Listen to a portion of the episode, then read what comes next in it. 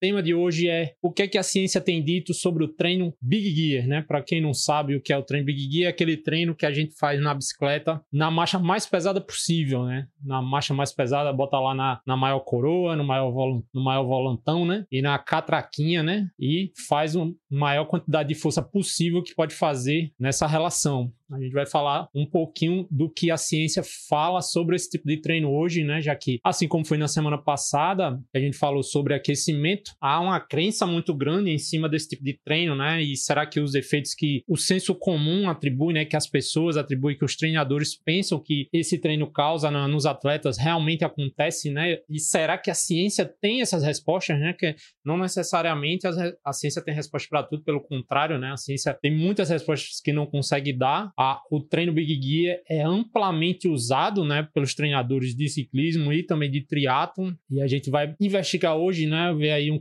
um pouco do que a literatura científica fala sobre esse tipo de treino. Né? Esse é o objetivo de hoje. Mas vamos nessa, vamos começar o assunto aqui, vamos direto na ação aqui, igual um filme do Tom Cruise, sem enrolação, né? Sem enrolação. Afinal, o que, é que a ciência tem dito sobre o treino Big Gear? Mas na verdade eu vou mudar um pouquinho do, do título, né? De hoje, não vou falar Big Gear, eu vou falar treino em low cadence, né? Ou em português, treino em baixa cadência, né? Treino em baixa cadência, porque o, o, o objetivo, aliás, o mecanismo do, desse treino não é necessariamente o Big Gear, né? É forçar você a pedalar em uma cadência baixa, em uma, em gerando sua, sua potências mais altas, né? Porque se você tenta pedalar em cadência baixa numa relação mais solta na bike, né, sem ser lá no Big Gear, obviamente você não vai conseguir colocar muita intensidade na bike. Então, o objetivo do Big Gear, né, na, na verdade, é fazer com que você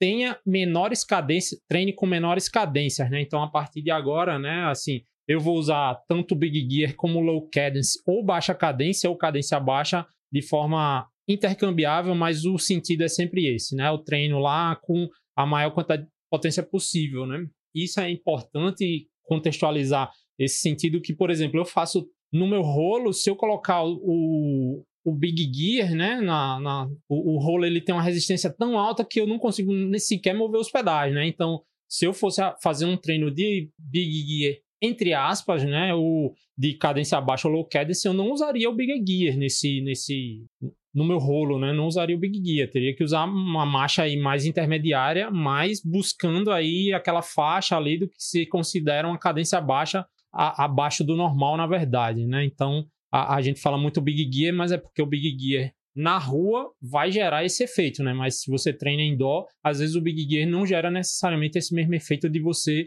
pedalar com a cadência mais baixa, né? Para começar aqui, a, a primeira a, a, o pontapé inicial do, do, do, desse episódio de hoje, né? Eu vou falar um pouco sobre, a, afinal, né? Uma, qual é a relação entre potência e cadência, né? Entre, qual é a relação entre potência e cadência, que é, é muito importante a gente entender, né? E, muita gente pensa que são coisas desconectadas, mas na verdade são intimamente ligadas. A potência que você aplica na bike, né? Os watts que você gera com a, com a cadência que você está aplicando, né? Até porque as, é, a potência, né, os watts, é, que é a sua taxa de trabalho, na verdade, é, ela pode ser representada como a, a, a, a, taxa de trabalho, mas também é a força vezes a velocidade, que não deixa de ser a taxa de trabalho, né? Mas é, a potência é o resultado da força que você aplica vezes a velocidade que você está aplicando. E no caso, a força que está sendo aplicada é a força que você aplica nos pedais e a velocidade não é a velocidade da bicicleta, né? A, a, é a velocidade com que os pedais se movem, né? Então, na, no final das contas, a potência é a força que você aplica nos pedais pela cadência, né? Então, a, a, a, primeira, primeira coisa que a gente precisa definir aqui é isso. A, aliás, não, a gente não está definindo isso, né? Quem define é a física, né? É que a potência é a força vezes a velocidade. Então, como a potência vai ser o produto da força pela é, da, da força dos pedais vezes a cadência, para manter uma mesma potência, altera. E se você alterar a cadência, você precisa alterar o torque que você aplica nos pedais. Ou seja, para manter a potência constante, se você mexer a cadência, você precisa alterar a força que está aplicando nos pedais. Se você reduz a cadência, né? Ou, se você, ou seja, se você coloca um Big Gear Se você faz um treino, se você está pedalando a 90 RPM e começa a pedalar a 70 RPM, a 60, para manter a potência constante, você precisa aumentar a pressão que você está aplicando nos pedais, né? Isso é, é, uma, é um fato da física, né? Ou seja, para manter a potência, se você diminui a velocidade dos pedais, no caso, né, e a velocidade angular, né, para ser mais técnico, você precisa aumentar a força que você está aplicando, porque se você ao mesmo tempo diminui a força e a velocidade dos pedais, você está reduzindo a potência, né? E esse não é necessariamente, ah, quer dizer, quase nunca é o objetivo, né? Então, é, esse constraint, né, essa definição aqui, né, esse postulado, é, é preciso é, definir desde o início, né? A potência a força vezes a velocidade. Então, para manter a potência constante, subindo ou descendo a velocidade dos pedais, ou seja, a cadência, você precisa subir ou descer a força de forma inversamente proporcional, né? É muito é importante saber isso. E assim, quando se começa a treinar com potência, né, uma das, é uma das coisas que depois que você aprende, né? Ah, como eu mantenho a potência constante, que é uma, algo, uma habilidade muito importante para quem faz é, provas de contrarrelógio, provas de esforço constante, como triatlon de longa distância, é muito. É, é, depois que você pega esse, essa forma de raciocinar de que a potência é a força vezes a velocidade. E se a, a, força nos pedais sobe ou diminui, a velocidade dos pedais precisa subir ou diminuir para você manter constante, você eleva a qualidade do seu treino de uma forma considerável. Né? A, aumenta muito a qualidade do seu treino, porque você passa a entender que a potência vai ser sempre um resultado daquilo que você está aplicando nos pedais, né? E a gente acha que às vezes os watts são uns números mágicos, mas é simplesmente o que você está aplicando nos pedais, né? Por isso que a potência é uma métrica tão boa, né? E, inclusive me perguntaram essa ontem, né? Se, se eu investiria, se eu estiver começando e fosse fazer uma prova, no caso era um 70.3, eu investiria no medidor de potência, eu, sem dúvida nenhuma, o, o medidor de potência é o melhor investimento não essencial, né? E quando eu digo que não é não essencial é quando eu falo que não é uma bicicleta, não é um tênis, né? Não é a mensalidade da piscina para você nadar, já que são essenciais. Você precisa disso para praticar triatlo, mas coisas que vai agregar valor ao seu treinamento, sem dúvida, o medidor de potência é fundamental, né? E para fazer treinos Big Gear, né? Como o treino Big Gear vai ter essa coisa do, do de você precisar reduzir a, a velocidade dos pedais, né? A cadência e precisa é, manter um torque maior, né? Para manter a potência, é importante ter medidor de potência para que você não acabe treinando mais fraco, né? Mais forte eu acho difícil, né? Do que já que normalmente na, quando você baixa a cadência, você tende a, a baixar a potência também, né? Mas isso a gente vai desenvolver esse raciocínio mais para frente aqui, né? Vai, a relação entre cadência e potência e força aplicada nos pedais, a potência é a força vezes a velocidade, para manter a mesma potência, uma alteração da cadência precisa de uma mudança no torque aplicado nos pedais correspondente, né? Coisa que eu queria falar aqui é que os tipos de cadência, na verdade, não são tipos de cadência, né? Seriam formas que a, a, a, a gente acaba gerando né, a, a origem da, da cadência no cicli, do ciclista né, e como são classificadas na, pela literatura. Né? E aqui eu destacaria primeiro a cadência imposta, né, que é o que a gente vai falar hoje, é o principal assunto. O que seria a cadência imposta? É a cadência que não é a sua natural, é quando o seu treinador, você mesmo, estabelece um objetivo para um treino com a cadência como objetivo para o treino, na verdade, né? Ou seja, você não está escolhendo livremente. A cadência do treino, né, do esforço, é uma cadência imposta, né? Ou seja, o treino vai ser a 60 RPM, o treino vai ser a 100 RPM, né? O treino vai ser a 120, o estímulo vai ser a 115. Essa é a chamada cadência imposta, né? Que é o, o que a gente vai discutir hoje aqui, né? O, no caso, os treinos Big Gear são sempre cadências impostas. Na verdade, quando você faz outdoor, não é tão imposto assim, né? A, a, na verdade, diz coloque lá na, na marcha mais pesada que você tem na bicicleta e faça uma cadência, a menor cadência que você puder, né? Mas, de certa forma, é uma imposição, né?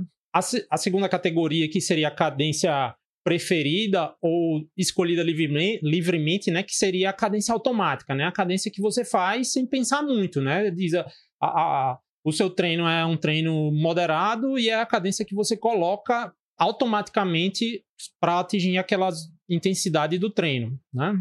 Essa seria a cadência preferida ou escolhida livremente, né? O, em geral, a, a literatura fala em, em cadência escolhida livremente, mas aqui eu vou reduzir para preferida, né? No sentido de que o, o, ciclista vai acabar preferindo essa cadência, né? Quando for treinar, né? Vai preferir automaticamente e também para ficar uma, uma forma mais fácil de falar aqui, para não ficar o tempo todo repetindo aqui, cadência escolhida livremente, cadência escolhida livremente, né?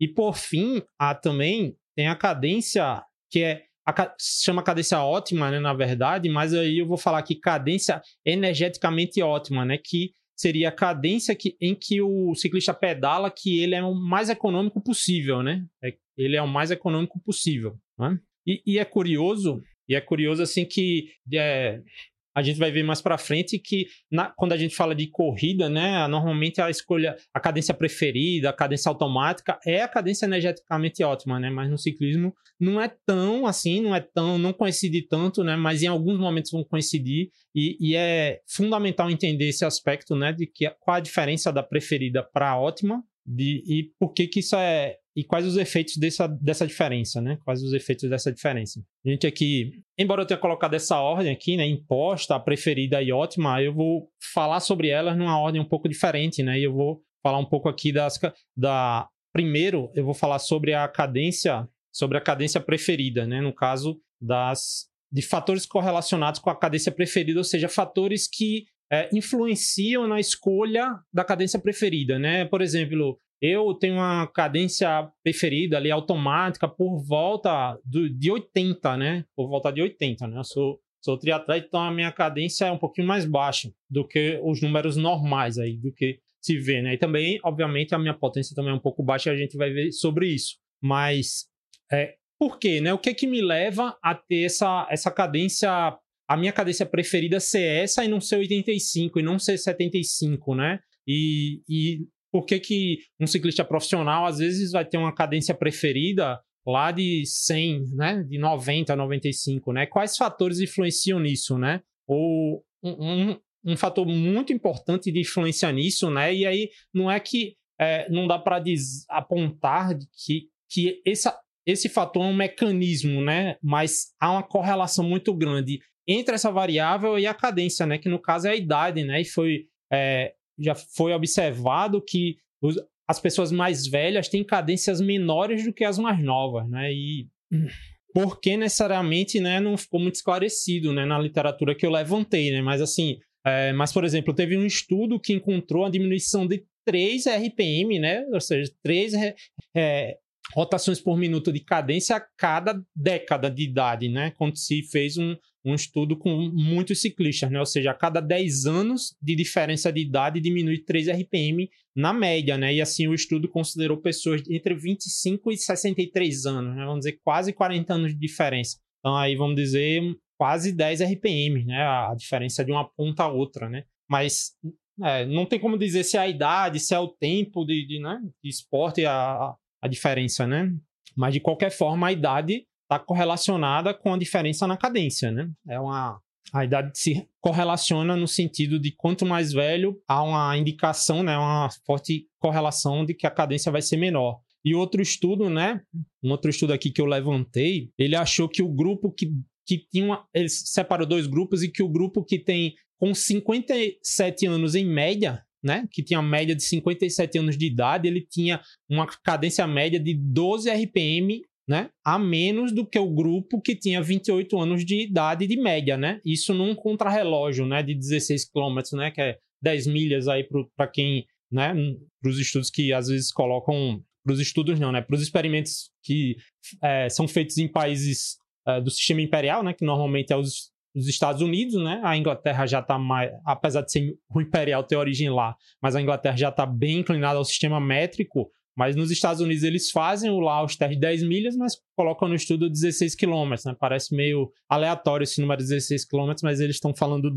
das 10 milhas, né? Ou seja, quando é, nesse caso ele o primeiro estudo que eu falei, ele faz uma, uma regressão linear considerando todo mundo e nesse nesse ele separa dois grupos, dos mais velhos e dos mais jovens e vê que os mais velhos, o grupo mais velho, tem uma cadência é, do a média, né, considerando os grupos de 12 RPMs a menos, né? Isso aí, então, a gente considera que a idade tem correlação com a cadência preferida, né? Quanto mais velho, então aí se você se comparar com outras pessoas, né, como acontece nos ambientes de assessoria esportiva, por exemplo, né? A gente comparar a ah, minha cadência é tanto a minha cadência e se você aí tem uns 20 anos a mais que a pessoa, considere, é, leve em consideração isso, né? Que a idade pode estar tá influenciando nisso. Não, não, não, é um não é um mecanismo né, explicativo, mas tem correlação, né? O outro fator, né, seria que de certa forma tem uma correlação, mas isso aí seria uma, uma correlação inversa, né? A experiência no ciclismo, né? E aí, ah, se a pessoa é mais velho e é mais experiente, e aí compensa, né? Provavelmente compensa, né? Então, é, basicamente todos os estudos, né, que é, fazem correlação entre experiência de ciclismo e a cadência, né, adotada, encontram que os mais experientes, né, é, conseguem é, manter cadências maiores, né? Isso aí é, não deve ser difícil de explicar, né? Não deve ser difícil encontrar o mecanismo responsável disso, né? A adaptação neuromuscular principal, a cadência é, depende muito da habilidade, né? Da capacidade de coordenação motora, né? De disparo das fibras musculares e principalmente é, é o tempo de experiência está bastante associado com o condicionamento, né?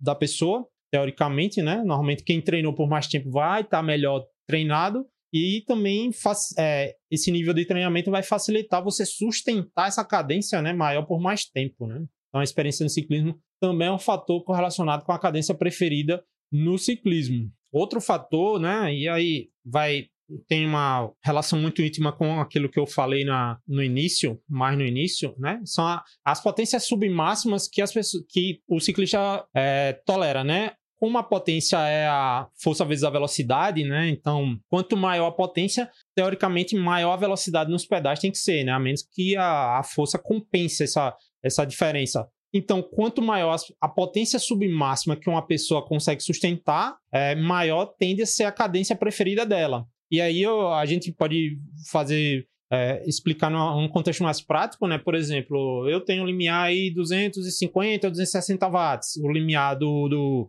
de um atleta aí classe mundial acima de 400 watts. Então, há uma forte correlação, há uma tendência de que a cadência preferida dessa pessoa que tem o seu limiar e o seu FTP a 400 watts seja maior do que a minha, né? Porque a potência submáxima dele, né, é, em geral, vai ser maior do que a minha. Então, a, a, potência sustentada ao longo do tempo, né, que seria aí outro nome, né, vou até colocar aqui na tela para quem está assistindo comigo, sustentável ao longo do tempo. Quem tem maiores potências sustentáveis ao longo do tempo tende a ter cadência, é, cadências preferidas maiores, né? Tende a ter cadências preferidas maiores, cadências automáticas, né? Para quem chegou depois, né? Aquela cadência que você escolhe automaticamente. Da mesma forma, né? O quem tem maior VO2 máximo e também potência associada no, ao VO2 máximo, da mesma forma, né?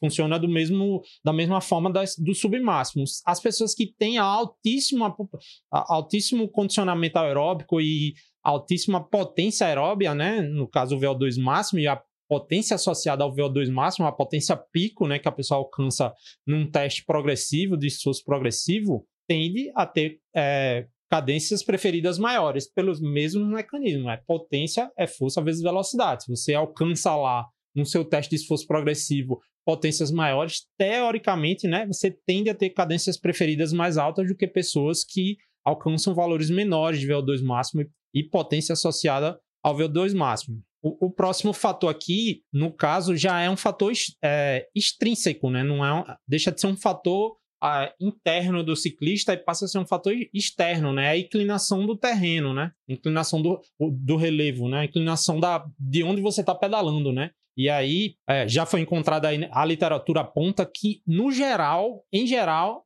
as pessoas pedalam com cadências maiores no plano do que na subida, né? E quem pedala, né? Quem quem pratica ciclismo e quem pedala não precisava nem da ciência provar isso, né? Como falou o Andrew Kugan, é a, é a ciência do esporte no seu melhor, né? Esse, esse tipo de, de achado, né? É, parece bem lógico, né? Mas a, a gente vai estudar aqui no próximo item vai tentar entender o porquê disso, né? Porquê disso. E só para ilustrar com números, né? Um, a, os estudos encontram né? É, diferenças de 6 a 32 RPM para uma mesma potência, né? Se você pegar um grupo de pessoas vai ter gente aí que diminui cerca de 6 RPM quando começa uma subida inclinada, mas tem gente aí que diminui até 30, mais de 30, né? Chegando a 32 aqui pelo, pelo que o estudo apontou, né?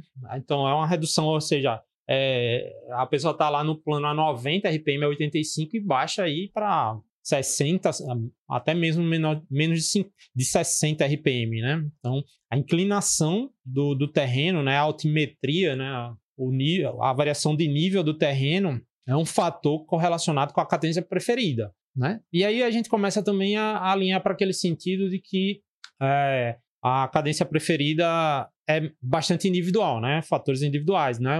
Uma pessoa vai baixar menos e outra pessoa vai baixar mais quando, quando colocar a bicicleta para subir uma ladeira, né? E essa questão da, da, da, inclinação do terreno é por causa do, desse próximo fator aqui que eu vou falar, que é a carga inicial do pedal, né? É assim, o que seria a carga inicial aplicada ao pedal? Você perceba assim, que se, quando você está a 0 km por hora, quando você está parado e você tenta aplicar 200 watts no pedal, a carga que você tem que aplicar, né, a força, o torque que você tem que aplicar no pedal para mover e aplicar esses 200 watts é muito grande. Mas se você já está em movimento, se você já está a 190 watts e quer botar 200 watts no pedal, praticamente você não precisa aumentar tanto esse torque, porque a inércia né, já é bastante grande. Né? A inércia é, do movimento da bicicleta e do movimento do movimento central e do pedal, ela já ajuda. Ou seja, esse movimento da inércia se chama carga inercial do, pe do pedal. Né? Então, cada pessoa, de acordo com a carga inicial do pedal, né, com, a, com o movimento que o pedal já está fazendo, e obviamente é, que a, pela bicicleta já está em movimento, ou está parada, ou está mais devagar, ou está mais rápida, cada pessoa vai responder de uma forma diferente. Então, de acordo com a carga inicial do pedal, cada pessoa vai ter uma frequência, uma frequência de pedalada, que é uma cadência preferida, né? E aí, isso meio que explica a questão da, da ladeira, né? Em relação ao plano, porque na ladeira se você parar de pedalar, né, a, a força da gravidade está sempre jogando você para baixo. Então você vai perdendo essa carga inercial do pedal a cada pedalada, né? É, na corrida também tem algo semelhante, né? Você precisa estar tá sempre, é, você faz mais força para superar a força da gravidade. E isso explica também rolos, né? A diferença, né, que existe entre rolos modernos e rolos mais simples, né? É justamente a, a maior, o maior mecanismo tecnológico, né, que, que houve na revolução dos rolos mais smarts, né? Se a gente pode dizer assim. E eu diria que avançou muito, né? Entre o rolo magnético, aquele rolo mais simples, e o rolo de fluido, é justamente uma carga inercial do pedal mais parecida com a rua, né? A, quando o rolo é bom, né? Quando o rolo tem uma qualidade maior, a, ele simula mais essa carga inercial, né? Você está pedalando, se você meio que parar de aplicar a força né? não, ou não aplicar tanta força quanto você estava aplicando, o rolo simula ainda essa carga inercial, né? Esse, essa, essa inércia do, da bicicleta, né? E um rolo mais fraco, mais simples, não simula isso. Por isso que o rolo bom, o rolo caro, ele é, é, simula melhor, né? A pedalada da rua, né? Simula melhor. Então, a carga inercial do pedal é um fator que influencia na, na, na, sua cadência preferida, né? Pessoas vão responder diferente, né? E aí os estudos apontam diferenças de, de 6 a 9 RPM, né? E, com cargas inerciais mais altas, né? Pra, não só para baixo, né? Mas para cima também, né? Quando a, sua, quando a carga inercial aumenta, por exemplo, quando você começa a descer, pega um falso plano descendo, você tende a aumentar a sua cadência, né? Você tende a aumentar a cadência. E quando você pega um falso plano subindo, você tende a travar mais no pedal, né? Aí, o, o mecanismo que explica isso é a carga inercial. E ele não só explica a questão da inclinação do terreno e, da, e do rolo, mas também explica a questão do vácuo, né? Ou seja, as pessoas quando tão, estão no vácuo tendem a ter cadências maiores, justamente porque a carga inercial vai ser maior, né? Ou seja, a bicicleta tende a... o vácuo tende a lhe puxar, entre aspas, né? Então, o vácuo influencia fortemente na, na sua cadência preferida, né? Outro fator aqui muito importante na, que influencia na cadência, na cadência que o ciclista escolhe, né, automaticamente, é a duração da pedalada, a duração do treino. Né? Se você pedir para a pessoa faça aí um, um, moderado de 20 minutos, teoricamente, né, e há essa tendência da, da cadência escolhida pela pessoa ser maior do que dizer, ó, faça aí um, um treino moderado de 6 horas, né? Então, a duração e a expectativa de duração do treino alteram a cadência preferida, né? Ou seja, seriam é, mecanismos aí não só fisiológicos, mas também é, psicológicos, né? Também psicológicos. E aqui, por último, o último fator aqui que eu aponto como correlacionado à cadência preferida é a proporção da pessoa, e aqui é estritamente fisiológico, né? Proporção de fibras do tipo 1 e do tipo 2, né? Já foi encontrado que pessoas com alta proporção de, de, de, de, fibras do tipo 1, ou seja, mais oxidativa, mais aeróbica, menos fadigável, elas têm, é, é, têm, têm tendência a ter maiores é, maiores cadências, né? Isso faz um pouco de sentido, né? Ou seja, elas conseguem fadigar menos, né? né? Pela quantidade de disparos efetuados, né? Então, a proporção de fibras do tipo 1 e do tipo 2 também é um fator de correlacionado com a sua cadência preferida, né? E aqui vai vir o primeiro, o primeiro contrassenso, né? Que é a força da perna, ela não parece ter correlação com a cadência preferida, né? E, e, assim, no sentido de fazer. Quando os experimentos fazem aquelas, aquelas observações de quem tem, por exemplo, quem consegue levantar mais peso no, no, no agachamento, no leg e tal, não parece ter uma correlação muito exata com a cadência preferida da pessoa. Obviamente, né, que isso entra um pouco de conflito aí com com o item anterior, né, da proporção de fibras do tipo 2, né, que se você pega o cara lá do, do fisiculturismo e compara com o cara, um maratonista, vai haver a diferença da, da, proporção de fibras e não tem como dizer que a, a força não vai ter, não tá, não vai estar correlacionada com a cadência preferida, né, mas se pegar atletas de características fisiológicas parecidas, a força não vai responder, né, a força não vai explicar a cadência preferida da pessoa, né? E isso é um pouco de contraintuição, porque a gente tende a pensar um pouco de que as pessoas mais fortes vão querer pedalar mais travado, né? Já que vai fazer mais força no pedal, mas a, a ciência não, não, não, observou isso, né? Então a, a, força da perna, né? A força da perna medida, né? Por exemplo, por é, salto de contramovimento, agachamento, né? E, e todas essas formas de medir força não encontrou correlação com a cadência preferida, né? Não encontrou correlação com a, com a cadência preferida. Então, esses são esses, os fatores correlacionados com a cadência preferida. Eles não necessariamente são os mecanismos, né? Eles podem estar só si, simplesmente correlacionados, né? Não são necessariamente a causa. Já agora, né? Agora eu vou apontar os fatores que influenciam na sua cadência ótima, né? Ou seja, na sua cadência energeticamente ótima. E, e a primeira coisa que, a, que vale a pena falar, e é meio óbvio, mas pedalar não é igual correr, óbvio, né? É óbvio. Não, de forma nenhuma dá para dizer. E assim, as semelhanças não são. São há bastante semelhanças, são esportes ciclos, são esportes altamente aeróbicos, né? Predominantemente aeróbicos e, e muita coisa parecida. Mas assim, nesse, no sentido que a gente vai é, falar aqui de a cadência ótima e a sua associação com a cadência preferida do atleta, né? A, a, é bem estabelecido que na corrida o, o corredor vai sempre tender automaticamente ao valor de cadência, a uma cadência, a uma frequência de passada que seja economicamente a, a melhor, que gera a melhor economia de corrida, né? Ou seja, que a gente sempre fala isso. Ah, qual é, qual é a cadência ideal para correr? Não existe, né? A cadência que você escolhe automaticamente. Isso é muito firme na corrida, né? Mas no ciclismo não é bem assim, né? No ciclismo não é bem assim. Há uma diferença entre a cadência ótima e a cadência preferida do ciclista. Há uma diferença. Isso aqui há uma explicação um pouco histórica, né? evolutiva. Né? A evolução explica isso. Enquanto o ser humano está evoluindo a sua corrida né? e a sua caminhada há milhares de anos, basicamente desde que o ser humano existe, a gente está evoluindo a corrida e a caminhada, o ciclismo é uma coisa muito mais recente, né? A, a, a, sacada que o, que o homem teve de pegar duas rodas e gerar lá uma.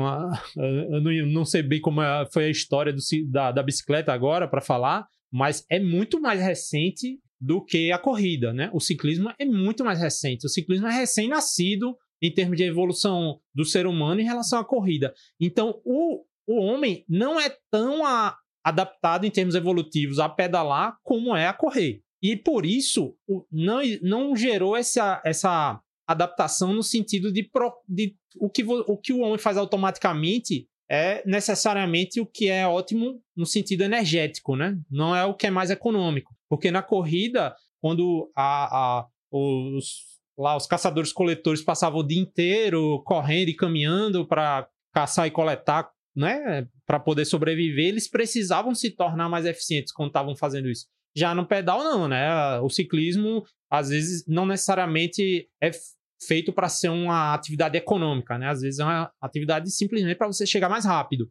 Então, pedalar não é igual a correr e a explicação, né, de que a cadência ótima é diferente da cadência do preferida do ciclista vem através disso, da evolução, né? O, o ser humano ainda não é tão evoluído, né, em, como é na corrida, para que a sua pedalada é, preferida, a sua cadência preferida num pedal seja a sua cadência mais economicamente, é, fisiologicamente econômica, né? É, fatores que, puder, que podem explicar isso é que, assim, a, justamente por causa dessa, desse processo evolutivo que teve na corrida, os mecanismos periféricos, né, ou seja, a nível muscular do ser humano na corrida, né, ou seja, os fatores metabólicos são altamente adaptados para tornar o homem um corredor econômico. Né? Por isso que a, né, a, já está até ficando meio repetitivo, a cadência da corrida ótima é quase coincidente com a cadência preferida. Mas no ciclismo, como não há essa adaptação evolutiva, né? Ainda não, a gente não, o ser humano não pedala ainda dezenas de milhares de anos. A cadência preferida, ela é muito determinada por fatores mais centrais, né? Setores de disparo, né? Vamos dizer assim, setores nervosos, né? Enquanto a cadência é, de corrida é determinada por fatores periféricos, né, musculares, né, biomecânicos lá na ponta, vamos dizer assim, na ponta que executa o movimento, a cadência do ciclismo ela é mais determinada por fatores, vamos dizer, nervosos, né? Fatores de ativação, né? Fatores centrais. E aí isso gera essa, essa, esse gap aí, né? Esse gap de que no ciclismo a, a cadência preferida não é diferente da cadência energeticamente ótima, porque no ciclismo a cadência energet, energeticamente ótima vai depender de fatores metabólicos, né? Ou seja, é o músculo lá que está executando o exercício. Então, para o músculo, tem uma cadência que vai ser mais econômica. Mas não para o cérebro, ele pensa né, que a cadência preferida é, vai, é, vem por outros motivos e não por causa da economia do músculo, né? Isso por causa da evolução, né? Da evolução do ser humano. E aqui, né, a, é, é, chega a uma conclusão interessante, que é o tal do paradoxo da cadência, né? E o paradoxo da cadência é o seguinte: ao observar as, os ciclistas, né, em geral, principalmente os ciclistas que têm potências mais baixas, os ciclistas em geral, eles tendem em potências baixas pedalar em cadências maiores do que a ótima, entendeu? Ou seja, os ciclistas tendem a escolher né, a, a cadência preferida dos ciclistas mais fracos é maior do que, a, do, do que a, seria a cadência ótima para o músculo. Ah, é curioso isso, né? Ou seja, vamos, se a gente colocar em números aqui, ah, um ciclista que tem uma, uma potência moderada aí de 150 watts e a cadência ótima dele para essa potência, ou seja, a cadência que ele é mais econômica seria 75, 75 RPM. Ele vai tender aí, e os estudos sempre acham que fica uns 5% maior, né? Ou seja, é, ele vai tender aí a ficar sempre 5% do, dos 80 RPM, né? Dos 80 RPM. Então, é, acaba sendo um paradoxo, né? Porque, teoricamente, se, tá, se a potência é mais baixa, a gente deveria fazer mais, mais, mais leve, né? A, a, cadência deveria diminuir. Mas as pessoas superestimam a cadência para potências mais baixas. É, isso é curioso. É, e a ciência chama isso, né? A literatura chama isso de paradoxo da cadência. Que quanto mais baixa a potência, maior a pessoa tende a mais a cadência a pessoa tende a colocar em relação à sua cadência ótima, né? Então, a, é um insight que a gente já pode tirar do, desse, de hoje, né? De que a, a, você sempre pode reduzir um pouquinho a cadência, né? Quando você está pedalando leve, né? Normalmente a sua cadência é, escolhida lá automaticamente, ela está superestimando a sua cadência ótima. E, em outras palavras, né, a cadência preferida, quando se fala de potências mais baixas, não é a mais econômica, né? E isso, quando se fala potência mais baixa, é de forma relativa, né? É o que é leve para mim, né? Norma, se eu sair para correr, para pedalar, o que é leve para mim, eu vou normalmente superestimar a minha cadência. E, mas curiosamente, né? Curiosamente, a diferença entre a cadência ótima e a cadência preferida, ela tende a diminuir quando a potência vai aumentando de forma relativa. E quando a pessoa tende a chegar lá próximo do VO2 máximo, por exemplo, passa do segundo limiar, você passa do seu FTP e começa a virar alta intensidade, a gente falar ali do, do de, domínios de alta intensidade, Z4, Z5, começa a haver uma convergência, né, entre a cadência ótima e a preferida, né? Passa a haver uma convergência, né? Passa a cadência ótima e a cadência preferida do, do ciclista passa a convergir quando se fala, quando, quando se chega muito próximo do VO2 máximo e aí passa a ter uma a, a, algum talvez a explicação disso, né, que a, a potência passa a ser determinada mais por fatores centrais, né? Quando você com, começa a aumentar a, demais a potência, né? Como a gente falou, né? Os mecanismos centrais de, de comando da cadência do, do, do ciclismo são mais evidentes do que os mecanismos de é, controle de cadência musculares, né? E outro fator que influencia na cadência ótima, né? E aí os, não necessariamente é um fator, né? Mas é, é uma constatação é que a curva, né, que a, entre a relação entre gasto de energia e cadência, ela tem um formato de U, né? Ela tem um formato de U, ou seja, o quanto é com um, o quanto em uma mesma potência, você manter a potência, aquilo que eu falei, né? Você manter a potência e alterar a cadência, você vai pre precisar também mexer na força, né? E aí a, o gasto de energia, ela vai em relação à cadência, ela vai ter um formato de U, ou seja, a cadência muito baixa, a, a cadência muito baixa, ela gasta muita energia. E aí, quando você vai aumentando a cadência, você vai se aproximando do seu nível ótimo até um ponto lá, né? O mínimo, o ponto mínimo da curva, né? O ponto lá menor da curva, né? Na base do U, lá no,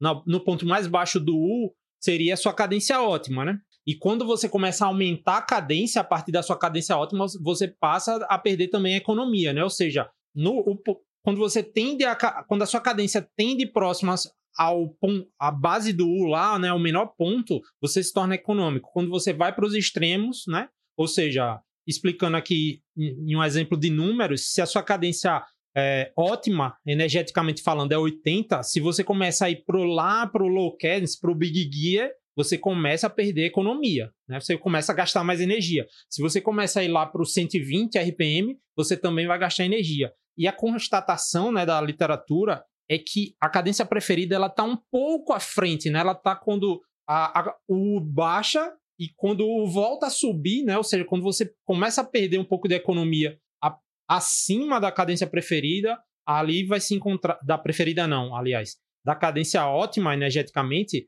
um pouquinho mais para frente vai estar tá a sua cadência preferida, né? Isso é quase uma forma geral, né? É quase de uma, de, quase de uma forma geral. e nos comentários a Rai sempre marcando presença. Valeu, Rai. Edson Júnior, fera ontem, sub uma hora e meia na meia. Tá na prova, viu, Edson? Me ajude.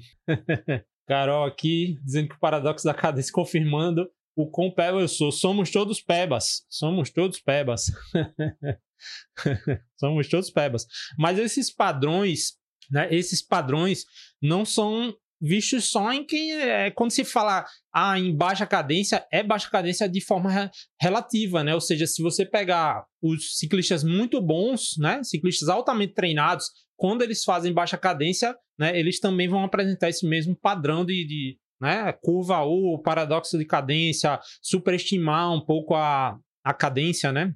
Mas assim, é, é, engraçado, na prática a gente vê muita gente, né? Essa coisa do. do, do de que o, a ter a cadência, né? Eu até brincava isso, né? É até o, o Adair aqui comentou do triatlon de boa, né? Que é Iuapeba, né? Que eu lembro de uma vez quando a, a gente gravou, né? Aquele o podcast de segunda lá, né? Em, acho que foi, era 2020 ali, né, Adair? E eu até falei, né? Existe campeonato, a, a galera disputa a cadência, né? Ah, eu, hoje eu pedalei com tal cadência, né? Hoje eu pedalei tal cadência e, cara, cadência não é métrica de performance, né? Cadência não é métrica de performance. Ah, não adianta ter cadência e você não conseguir aplicar força e eu não sustentar aquela cadência, né? O Ivan aqui, o Peba, Peba Power, né, Ivan? Peba Power. Mas é isso, né? Curva em forma U, ou seja, quando você está para baixo da sua cadência é, energeticamente ótima, você também perde economia de movimento, você se torna menos eficiente. Mas quando, da mesma forma, quando você vai para frente né, da, da, da, da curva da, da cadência, você também perde economia de, de movimento, né? Você a, a eficiência também perde, né? E é justamente isso, né? E a, se a gente perde, né? E aqui levanta essa questão: se a gente perde é, eficiência quando a gente bota um Big Gear e sai lá pra, e começa a pedalar 50 RPM, por que, que a gente vai treinar nessa situação, né? Por que, que a gente vai treinar em Big Gear se é pior energeticamente falando treinar em Big Gear? Por que treinar em cadências baixas? Afinal, por que treinar em cadências baixas, né? Por que treinar, né? Porque, porque se você comprar lá o plano de treino lá do Brett Sutton, vai ter um monte de treino em Big Gear, né? A maior, sem dúvida, a maioria dos treinadores passam treino em Big Gear. E aqui eu vou dar uma resposta meio retórica. resposta retórica é engraçada, mas não é bem a, não é o mecanismo, mecanismo que vai explicar, né? Mas assim, o objetivo do treino não é, não é necessariamente treino, é, nos colocar no estado ótimo, né? O objetivo do treino não é necessariamente colocar nos colocar em estado ótimo, né? A gente não quer treinar sempre na moleza, no que é mais eficiente. É, pelo contrário, às vezes, às vezes a gente está se colocando em situações pouco eficientes energeticamente para gerar as adaptações, né? Ah, então nem sempre o, o treino não é necessariamente no estado ótimo. E é justamente por isso aqui, né? Estímulos subótimos, né? estímulos abaixo do ótimos podem causar adaptações importantes. Os estímulos subótimos podem causar adaptações importantes. Mas será, né? Será que o treino, o low cadence aí, o treino big gear, geram adaptações importantes, né? Essa é a resposta que a ciência já buscou responder, né? E, e é sobre ela que a gente está falando hoje, né? E o, o Odair justamente deixou essa, essa, isso aqui no comentário, ele falou que ouviu dizer, né? Ouvi, tem um amigo, né? Tem um amigo lá, aquela coisa lá do. do, do da Laura Miller, lá do. do, do, do como é?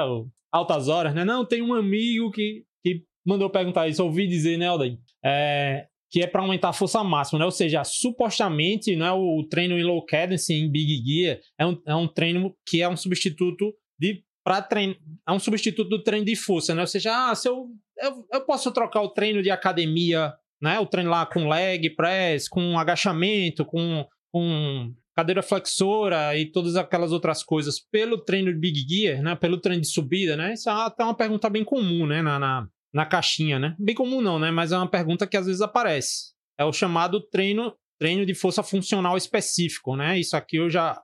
Na ciência eu nunca vi ninguém chamar dessa forma não, mas na prática chama muito, né? O treino é o treino específico, não é um treino de transferência, né? Às vezes você treinou força na academia e vai treinar, quer transferir essa força para força específica no pedal, né? Para fazer uma força específica no pedal. Mas será que será que tem, será que acontece isso mesmo, né? Será que acontece isso mesmo? Parceiro Edson, Edson Figueiredo aqui também falou outra outra outra outro suposto benefício do, tre do treino Big Gear, que é a resistência à força, né? Treinar a capacidade de resistir mantendo maior força ou seja, supostamente melhora a fadigabilidade, né? Ou seja, você vai poder aplicar força por mais tempo sem entrar em fadiga, né? Será que é, o treino em Big Gear é diferente, né? É, gera esse benefício em relação ao treino normal, né?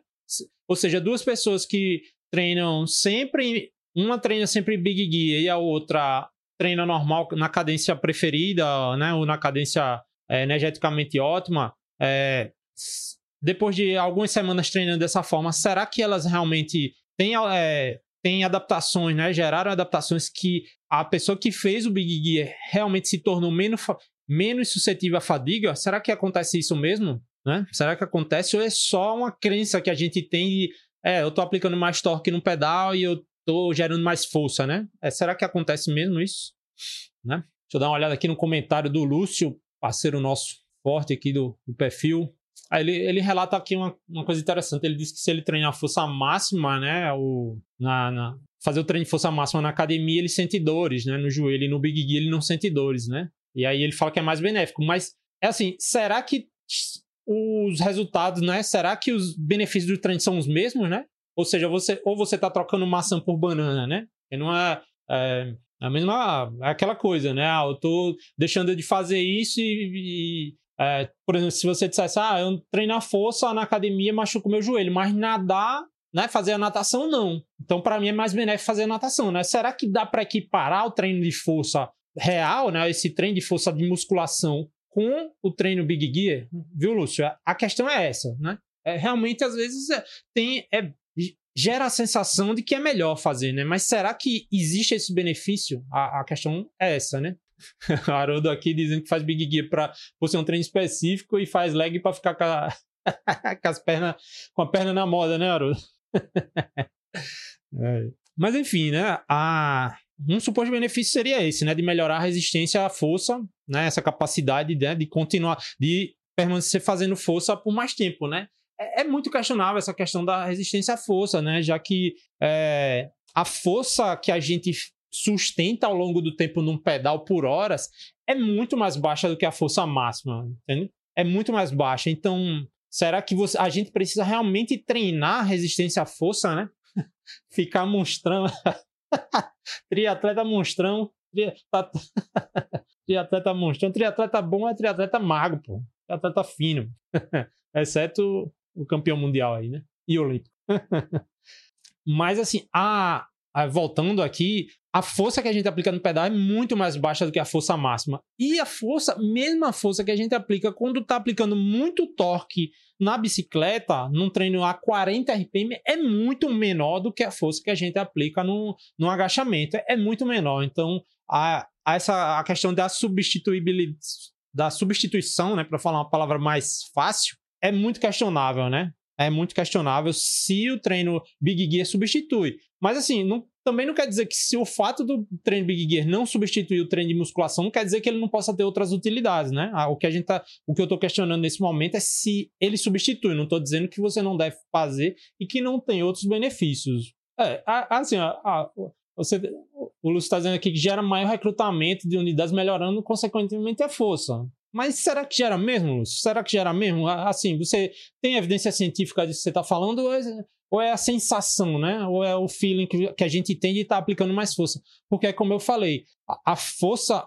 É, percebe o seguinte, quando você vai fazer um treino de força máxima na academia e coloca peso para fazer o agachamento, você, a sua força máxima você consegue sustentar por quatro repetições. Imagine a, você num pedal fazer uma repetição de que você só conseguisse pedalar quatro vezes, apertar o pedal quatro vezes para baixo e não conseguisse mais. É uma força muito maior do que um treino de big gear que a gente faz tradicionalmente, entendeu? Então é muito questionável essa questão do treino de big gear como um treino de força, entendeu? É muito questionável. Mas, mas vamos em frente, né? Vamos em frente. E também, assim, um suposto benefício, e esse benefício é bastante. faz bastante sentido, é que melhora o repertório do ciclismo, né? O, do ciclista, né? O, a, você treinar a cadência baixa, porque assim, é, a gente fala muito de cadência ótima e cadência, constante, é, cadência preferida e tal, mas quando a gente se coloca numa situação de prova, é, mesmo em provas de esforço constante, como num teatro de longa distância, é, a, a gente está sujeito a diversas variáveis que faz a nossa cadência baixar. Às vezes é uma, uma subida curta, uma subida mais longa, é uma, um ataque que a gente tem que responder, né? E várias variáveis, várias situações fazem a gente precisar dessa cadência mais baixa. Então, você fazer treinos de cadência mais baixa melhora o seu repertório, entendeu?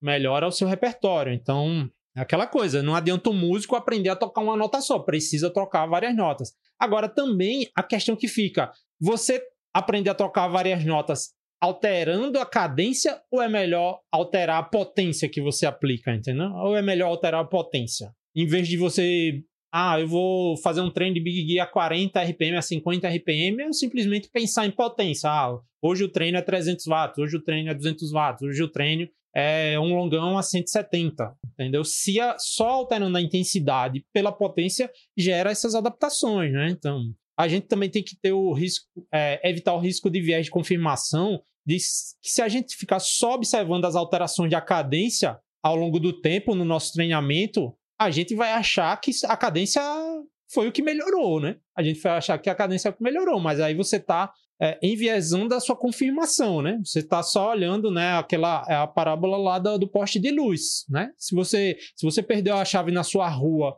e ficar procurando só onde tem luz, você nunca vai achar, né? Só vai achar o que está ali debaixo da luz. Então, a gente precisa é, olhar todas as variáveis, né? E o método científico é justamente para com esse objetivo, né? Afinal, né? O que é uma cadência baixa, né? Afinal, o que é uma cadência baixa? Aquela essas perguntas, né, que a gente sempre tem no, no meio da, da resenha, não só a cadência, mas a, a, a frequência cardíaca, porque a minha frequência é mais alta, a minha frequência é mais baixa. E assim, eu repito, não é uma métrica de performance. A cadência não é uma métrica de performance, ela é um fator de uma outra métrica de performance, né? Ela é um fator junto com a velocidade dos pedais que forma a potência, que aí sim é uma métrica de performance, né? Mas afinal, o que é uma cadência baixa? E assim, a gente quando começa a falar do, da literatura científica, né? E a gente quando falar dos estudos, né? E assim, os estudos precisam definir o que é low cadence para nos experimentos sujeitar os ciclistas a essa cadência e tirar e, e fazer as observações, né? E aí então é, é, começa a ser um problema metodológico, né? Entender o que é a cadência baixa, na verdade não entender, né? Mas definir, né? Tem muitos estudos que usam valores absolutos e é, isso aqui é muito problemático, né? Por exemplo, considerar 50 RPM como a cadência baixa, né? Abaixo de 50 RPM é, é baixo, né? E acima de 100 é alto, né? Isso é metodologicamente problemático considerar. E outros outros consideram valores absolutos, mas seria relativos, mas ainda assim de forma absoluta, é, considerando rotações por minuto, né? Relativos à cadência preferida, né? Por exemplo, mais ou menos 25 RPM da preferida. Né? Ou seja, eu tenho a minha cadência preferida em 80 RPM, então a cadência baixa para mim seria 55 RPM, ou seja, eu fazer o treino lá de Big Gear seria 55 RPM no meu caso, e para eu pedalar em alta cadência seria 105 RPM, né? É, também é uma forma, né? Já é um, bem mais metodologicamente adequada do que considerar valores absolutos. Pode ver que se considerar valores absolutos, eu precisaria fazer ainda mais baixo, né? E aí, se você pegar. É, se você pegar uma pessoa que tem uma cadência preferida de 90, né? E aí, de forma relativa, ela seria. A cadência baixa dela seria 65. E se o, o experimento fosse de valores absolutos, colocando 50 RBM, seria muito baixo, né? Seria muito baixo. E assim, de forma. É, o, o que é mais sofisticado, na verdade, é relativo em percentual da cadência preferida, né? Ou seja, mais ou menos 20% da preferida, né? Ou seja, a minha, a minha cadência preferida é 80, então 20% a menos, né? Daria 16, seria 64. Abaixo de 64, baixa intensidade para mim, né? E acima de 96, alta intensidade. Então, isso aqui é o que se considera, né? São as formas de se considerar cadência baixa para um na literatura científica, né? Na, obviamente, né, que usar um percentual da cadência preferida é o mais confiável, né, considerando a individualidade do, do ciclista, né. Eu vou apresentar aqui alguns estudos, né, que eu li esses, esses dias, né, para me preparar, para preparar esse, o conteúdo dessa, desse podcast. E vou apresentar agora. São 10 estudos, né? Então vamos colocar um pouco mais de dinâmica aqui. Já, a live já está com cerca de mais de uma hora. Mas é, é, são estudos que, de certa forma, vão condensam né, tudo isso que eu tenho falado aqui. E aí a gente vai entendendo, viu, viu Lúcio? A, a, a gente tava. Você comentou aqui e eu também falei, né, da, da, de como a evidência científica tem sido construída. Mas é importante falar o seguinte, né? A, a, a evidência científica, os experimentos científicos, muitos deles estão muito longe do que a do que da forma que a gente treina a prática, né? Às vezes, assim, a gente vai ver, é, a, a, gente vai ver aqui estudos que usando sprint em Big Gear, né? E dependendo da, do esporte que a gente pratica, o pessoal que é mais in, ultra endurance, na verdade, usa o Big Gear no, em treinos mais longos, então não tem uma uma validade ecológica tão grande para esse contexto, né? Então tem que ter um pouco de parcimônia assim de que é, é, estudo científico não é plug and play na nossa realidade, né? Mas a gente serve para ir construindo um corpo de conhecimento, né? Os estudos servem para ir construindo um corpo de conhecimento e a gente tomar as decisões na prática, né? Então a gente assim, o treina, seria o treinamento baseado em evidência, né? Agora e, e também é importante entender o seguinte: o próprio nome evidência científica, né? É o que é que é evidente, né? O que é que é, é evidente de acordo com a ciência, né? De acordo com os achados científicos. Isso é que é importante entender, né? Será que é evidente que o treino Big Gear dá resultado? Ou será que é ou também é evidente que o treino Big Gear não dá resultado ou não é evidente, né? Ou não é claro de que o treino Big Gear dá resultado, entendeu?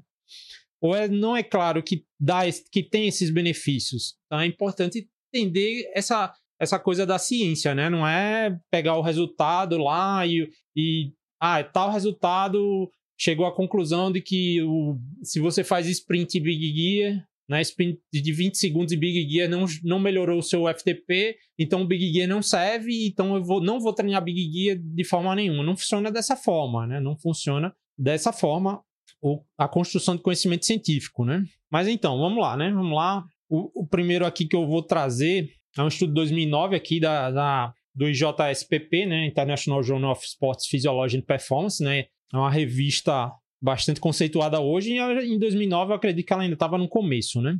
Que foi uma, é uma revista que foi constru... que foi criada, né? né? Juntaram vários cientistas, a pessoal muito que publicava muito e dependia de outras revistas e não tinha uma revista especialmente focada em fisiologia e performance de, esportiva, é, o pessoal criou, né? E, e, e, hoje é uma revista com um fator de impacto muito relevante né, na área, né? É um, sempre vale a pena dar uma olhada no que sai na, nessa revista, né, na International Journal of Sports Physiology and, Physiology and Performance. IJSPP para ficar mais fácil de falar, né? Esse, esse trabalho aqui ele fala justamente daquilo que eu falei no começo da na primeira parte da live, né? Fatores que afetam a escolha da cadência durante ciclismo de submáximo, né? E também a influência na performance, né? Que seriam aqueles fatores, né? Ele, ele separa no estudo, né, os fatores que influenciam é, na cadência ótima e na cadência preferida, né? E foi nesse estudo aí que ele que eu peguei essa, esse insight de que, a, de que a cadência no ciclismo ela depende muito mais do padrão de disparo muscular gerado pelos mecanismos centrais, ou seja, pelo cérebro e pela espinha, é, né? Ou seja, por todo o caminho do que o comando, né, nervoso chega para percorre até chegar ao músculo do que necessariamente da capacidade do músculo, né? A, como a gente falou, a cadência do ciclismo ela é um padrão gerado de forma central, né? Diferente do da corrida, né? Que a gente falou lá que é, pelos mecanismos de evolução do ser humano dependem mais dependem muito de mecanismos periféricos, né? Agora sim, a primeira e falando em limitação, né? Eu comecei a falar um pouco de limitação de estudos um pouco agora, né?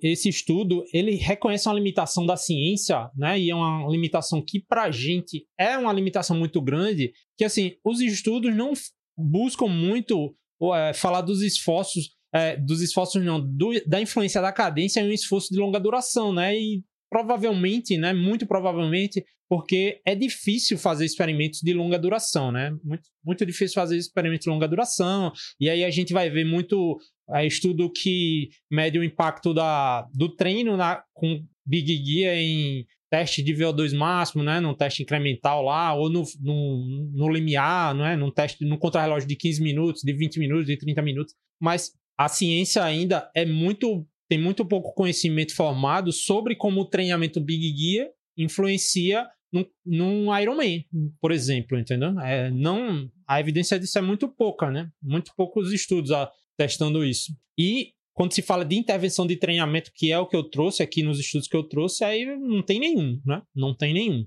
A, a, Existem estudos, por exemplo, falando da influência da cadência no ciclismo durante o Ironman quando, na economia da corrida subsequente, entendeu? Mas não é o objetivo de hoje, né? Hoje a gente tá, eu estou falando aqui sobre é, como o treino em Big Gear vai, é, pode melhorar ou não ter efeito nenhum na sua adaptação ao treinamento, né? Mas não é a, os efeitos necessariamente da cadência durante a prova, né? E aí sim tem alguns, alguns outros estudos, mas quando se fala em longa duração, realmente a quantidade de estudos é muito pobre, né? Mas estudo bem bacana, né? Recomendo, recomendo esse, esse estudo aqui. É um estudo relativamente curto. Ele fala que a base da, da, da, da, escolha da cadência, né, que é justamente essa, o padrão de disparo central, né, a, a forma que a, os fatores que a, afetam a cadência, fala né, de fatores centrais, né, supraespinhal, né, justamente aqueles fatores que afetam a escolha, a, a que eu falo aqui preferida é justamente essa cadência escolhida livremente, e também fala da, da importância da, da escolha da cadência para performance, né? Que já é um pouco do que eu falei que não é o objetivo de hoje, né? Bem interessante esse estudo. Eu recomendo, né? O título dele é em inglês é, aliás, in, a tradução em português é, são os fatores que afetam a escolha da cadência durante o ciclismo submáximo e também a influência da cadência na performance, estudo 2009. É uma revisão, né, na verdade, né? Já esse outro aqui é um estudo de 2021, né? Uma revisão sistemática ele fala da, dos efeitos da cadência na na função neuromuscular, que é justamente aquilo que, a, que eu estava discutindo né, aqui com o Lúcio nos comentários, a questão da força, né? As adaptações neuromus, neuromuscu, neuromusculares, né? Basicamente sobre o impacto da, da cadência do ciclismo na capacidade de gerar força, na capacidade de geração de força, né? Estu, esse estudo ele separa né, os efeitos agudos e, e crônicos, né? Mas basicamente fala muito mais de efeitos agudos, né?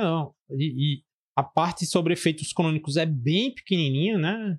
A, a parte de efeitos crônicos é muito pequena e talvez tenha sido por isso que ele não tenha sido publicado numa revista realmente maior, né? Numa revista da, da área, né? Como foi o anterior, né? Pode ver que essa é uma, re, uma revista open e tal, faz parte do MDPI, então há uma tendência aí do estudo, às vezes a questão não, não passou nos critérios de revisão de, dos estudos das revistas mais das revistas maiores, né? Das revistas mais re, respeitadas o apontamento aqui que eu tirei desse, desse estudo é que, de uma forma geral, as investigações sobre as alterações agudas são através de análise da eletromiografia, né, em estímulos pedalando após o estímulo em Big Gear, né, ou seja, coloca a pessoa para treinar em Big Gear, né, pedala aí a 50 RPM, 40 RPM e, e vê como isso afeta o padrão de recrutamento muscular de, na, pedalando depois, né, ou fazer salto contra movimento, né, que também é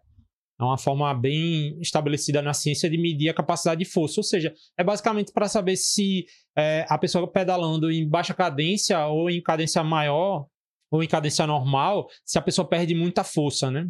Se a pessoa perde muita força, né? E o efeito crônico, basicamente é isso que eu estava falando, ele só lista uma revisão, um trabalho, né? Só lista um trabalho né? para uma revisão, né? Por isso que eu falei que acabou sendo uma revisão meio pobre, no qual, no qual diz que, houve, que não houve melhora na capacidade de agachamento, né? E do leg press. Entre fazer os treinos intervalados na bike, com cadência baixa ou com cadência normal, e aí é o que a gente estava discutindo aqui com a galera nos comentários, é de que, pelo menos através dessa revisão, nesse trabalho que essa revisão apontou, não houve uma melhora da força fazendo treino Big Gear, né? Não houve uma melhora da força fazendo o trem Big Gear. E quando se fala força, ou seja, não melhorou o agachamento nem o leg press treinando o Big Gear, né? Mas aquela coisa, o treino específico da bicicleta não melhorou a forma, a, não melhorou o, a força geral, né? Não melhorou a força geral. Mas será que melhora a força específica, né? E aí a, a conclusão desse, dessa revisão, né, é que o papel da cadência na fadig, fadigabilidade, né, ou, ou seja, o papel da cadência na fatigabilidade, que é a tal da resistência à força que o, o Edson falou antes, e nas alterações neuromusculares, ou seja, na capacidade de gerar força, é incerto, né? É incerto. Quando fala incerto, é aquilo. Não quer dizer que não, não se consegue concluir pelo estado atual da ciência, por esse conhecimento, pelo conhecimento que a ciência tem hoje, de que realmente gera benefício, mas também não é possível dizer que não gera. Beleza? Ou seja, não dá para dizer que Big Gear serve, mas também não dá para dizer que Big Gear não serve, né, para melhorar a força do ciclista. Né? Esse, esse estudo que eu falei agora é um estudo de 2021, né, ou seja, tá uma revisão que teoricamente está mais atualizada, né, com, com os achados. Esse aqui, já esse aqui é um artigo muito relevante sobre e é basicamente sobre o tema que eu estou falando hoje, né, que é o os efeitos do, do treinamento em cadências baixas impostas, né? o efeito que é do Hansen e o orientador von Honestedt, né? O, o Hansen publicou bastante, né, sobre cadências baixas. O Honestedt tem vários é, artigos sobre várias coisas interessantes sobre treinamento de endurance e também agora é uma revisão bem boa, né? Essa eu sugiro a leitura. Ela não é open access, né? Ela foi publicada também no IJSPP, né, no International Journal of Sports Physiology and Performance, em 2017, né? um impacto bastante grande esse, esse, esse trabalho teve na, na, na, literatura, né? E é uma revisão sistemática e que basicamente foi a base do, do dessa live, né? É basicamente a live. A, esse trabalho é basicamente o conteúdo dessa live, né? Então não vou falar muito dela aqui, não. E eu vou falar dos trabalhos que essa revisão sistemática ela conseguiu selecionar. E para a gente ter uma ideia de como a, a literatura científica é até, de certa forma, pobre ainda sobre esse, sobre esse tema, é que essa revisão sistemática só conseguiu encontrar sete estudos, né? Após fazer aplicar os filtros né, da, da sistematização da revisão, ela só conseguiu selecionar sete estudos. E, com, e eu vou mostrar os sete aqui, e a gente vai ver que muitos deles não têm muita aplicabilidade no, no nosso contexto, entendeu? Então, é, a gente já começa a dizer do seguinte: a, a, o, o estado da literatura atual sobre o Trend Big Gear é inconclusivo e essa própria live vai ser inconclusiva, entendeu? Não, não dá para apontar os efeitos benéficos com muita assertividade sobre os efeitos do Big Gear, né? Do treino Big Gear. Primeiro estudo aqui que eu trago é esse aqui de 2009, dos efeitos de baixa e alta de, de treinamento intervalado em alta cadência e em baixa cadência na performance do ciclismo, né? Esse, esse estudo ele observou 18 ciclistas treinados e quando se fala treinados, a potência aeróbica pico dele foi, foram foi de 388 watts e assim para quem tem noção do, né, para quem pedala com potência, seria a potência lá do VO2 máximo, nessa né, potência aeróbica pico. Para quem já fez ramp test aí no Zwift, para quem já fez teste incremental em laboratório, né, seria uma, um minuto máximo lá do teste, né? O, o, não é a maior potência que você alcançou, é a potência, a maior potência que você é, conseguiu manter por um minuto, né? Então 388 watts aí eu diria que é amador bem treinado, né? Um amador bem treinado. Ou seja, pelo menos o N do, do, do estudo, né, com 18 ciclistas nesse nível, é bastante satisfatório para a gente é, aplicar na, na, na, nossa prática, né? O problema aqui desse estudo é que o estudo durou apenas quatro semanas, né? Esse estudo durou, a intervenção foi apenas de quatro semanas e, assim, é um do que eu, do, do caso, dos casos que eu falei, né? O, o Big Gear, o treino Big Gear da intervenção era um treino de 5 sprints de 30 segundos em baixa cadência comparando com alta cadência, né? Ou seja, 5 de 30 segundos a 50 ou 60 RPM ou 5 de 30 segundos a 110 e 120 RPM, né? E ver o que é que melhora mais. E aí a gente vê que faltou um grupinho aí para fazer ou não fazer intervenção nenhuma, né? Ser um grupo controle propriamente dito, ou para para fazer o, também os 5 de 30 segundos em cadência autoselecionada, né? Faltou isso aí. Então, metodologicamente, bastante limitado esse estudo. E, assim, o grupo Big Gear, ele aumentou a potência pico, né? Ou seja, aquela potência de 300, 388 watts. O grupo Big Gear aumentou e também aumentou a potência a, no, no OBLA, né? No 4 milimols de lactato. E também melhorou a economia de movimento é, em potência submáxima, né? Ou seja, para esse estudo aqui, o treino Big Gear, a pessoa que só lê a conclusão, né, vai achar, pô, o treino Big Gear é excepcional, melhorou meu VO2 máximo, melhorou meu limiar, melhorou minha economia de movimento, minha economia de movimento submáximo, né? Eu diria na, ali no moderado. O problema é esse, não teve grupo controle, né? Ou seja, haveria diferença você não fazer esse treino, né? Você melhoraria ou pioraria, né? ou o treino Big Gear melhorou mais quem não, não fez esse treino, ou se o, esse mesmo treino 5 de 30 tivesse de cadência sele, auto-selecionada, cadência preferível ou cadência ótima, teria sido diferente, né? Esse, esse estudo não responde, né? Então, é um estudo, assim, ele sugere, né, que o, os efeitos, efeitos positivos do treino com em Big Gear né? E aí seria o Big Gear seria de 50 a 100 RPM fixo para todo mundo, mas falta bastante coisa aí na, no design do, do, no, do, no desenho experimental, né? Falta bastante coisa aí no desenho experimental. O outro estudo aqui que eu trago é um estudo de 2010, aliás, que eu não trago, né? Que foi usado aí na revisão sistemática lá do Ronestad, né? É. Rafael aqui falando da minha da laranjinha aqui da McLaren, da BMC. Tá meio parada, né? Tô pedalando mais na, na road, mas vou fazer o bike fit nela. A última vez que eu pedalei efetivamente aí na, na, na laranjinha, na, na TT, foi no Ironman Full que eu fiz em dezembro de 2020. Ou seja, faz bastante tempo, então o bike fit deve estar tá bem problemático para as minhas condições atualmente. Para as minhas condições atualmente. E eu acho que o artigo que eu falei eu não mostrei aqui na tela, não foi? Mas vamos em frente. Esse outro artigo que eu falo, ele é, fala do, dos efeitos do ciclismo isocinético, né? Ou seja, é, é bem diferente da, da, da realidade que a gente do pedal, né? Da gente que a gente não pedala de forma isocinética, né? o movimento é variável, é estocástico, versus o treinamento com pesos, né? Na, na potência máxima e na performance de endurance, né? Então aqui é interessante aquela comparação que a gente estava fazendo com a musculação, né? É, 20 ciclistas, um N desse estudo, né? 20 ciclistas.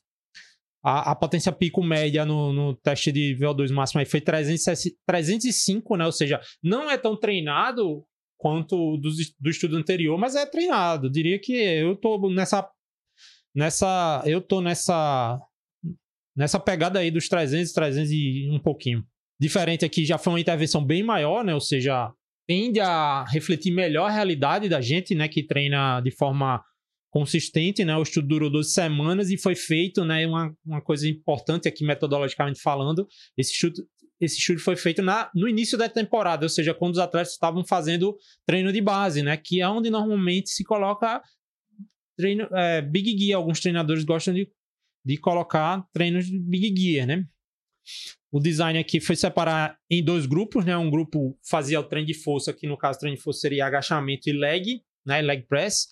E o outro grupo fazia, que não é um treino de Big Gear tradicional, como eu falei, é um treino isocinético, ou seja, é numa bicicleta especial de laboratório, né? Ou seja, fazia entre 4 a 8 repetições de 12 pedaladas, né? Ou seja, 12 ciclos a 80 RPM a uma potência entre 700 e 800 watts, né? Ou seja, é muita potência, né? Muita potência.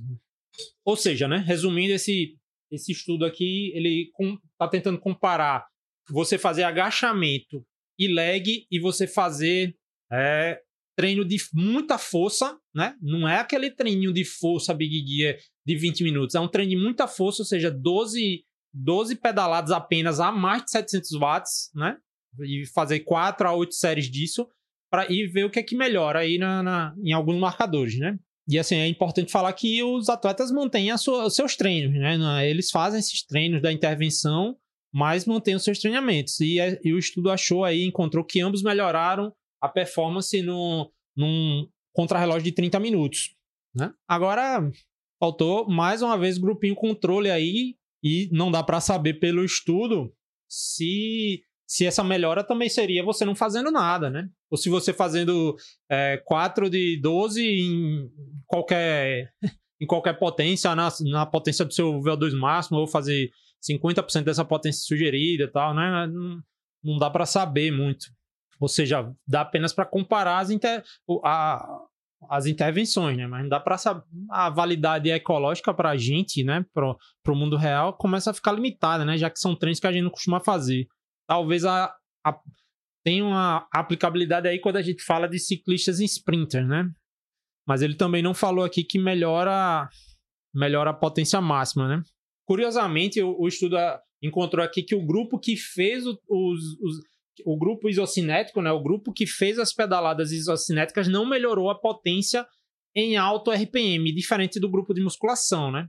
O grupo que fez agachamento e fez leg press melhorou a potência em alta cadência, né? Em alta cadência. E aí a gente, é, né? Se, se, se for uma sugestão, se o objetivo desse artigo fosse sugerir que esse treino aí de sprints a 80 RPM e também 80 RPM não é exatamente low cadence, né? Pode ser low cadence para a potência que ele estava sugerindo, né? Foi de 700 watts. Mas ele não dá conclusões da potência máxima, né? Não dá conclusões de potência máxima. Realmente é um artigo meio, meio problemático. Mas estava lá na revisão, né? Estava lá na revisão e realmente é o que tem, né? É o que tem para apresentar. Ou seja, acho que para endurance, esse artigo não dá para concluir nada. Já esse aqui de, de 2012, esse, talvez esse seja o, o artigo com maior aplicabilidade, viu, ecológica para a gente no treino. Os efeitos da, de baixa e alta cadência, né, de, de treinamento intervalado em baixa e alta cadência na potência, no plano e subindo, né, em contrarrelógios no plano e subindo, né. No caso aqui foram 18 ciclistas é, com potência pico lá de 392, ou seja, né, bem semelhante a um estudo que já foi citado aqui, que era 388, né, ou seja, é um amador bem treinado. O estudo teve uma intervenção de 12 semanas também, né? Então, um estudo longo, né? Que considera. E, e porque a quantidade de semanas é importante de ser dita, né? Porque quando se fala de alguma, de muitos tipos de adaptações, leva tempo, né? Em quatro semanas, basicamente, eu acho que a única adaptação aí que vai ocorrer em quatro semanas são adaptações neuromusculares, né? né? Quando a gente está falando de, desse treino de Big Gear.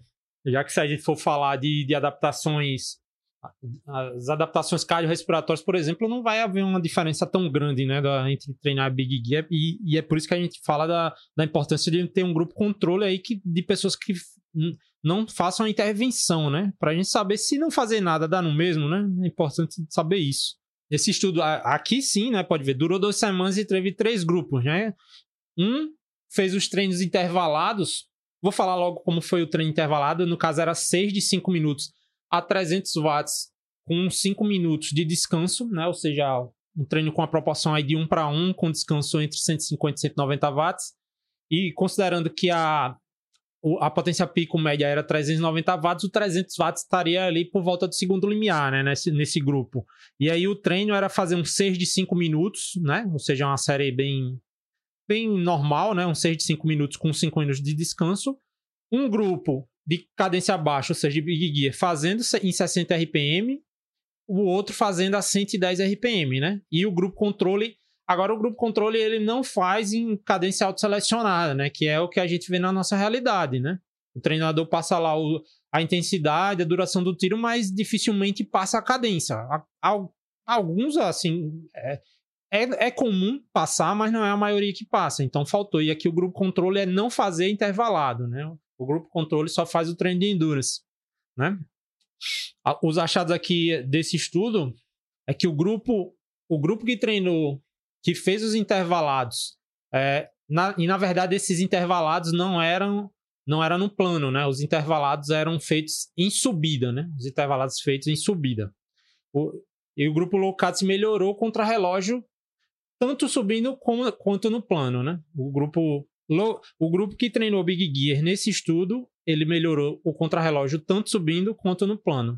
E curiosamente, nesse estudo, o grupo Big Gear melhorou mais no plano do que o grupo que fez é, que, que fez os intervalados a 110 RPM no plano, né?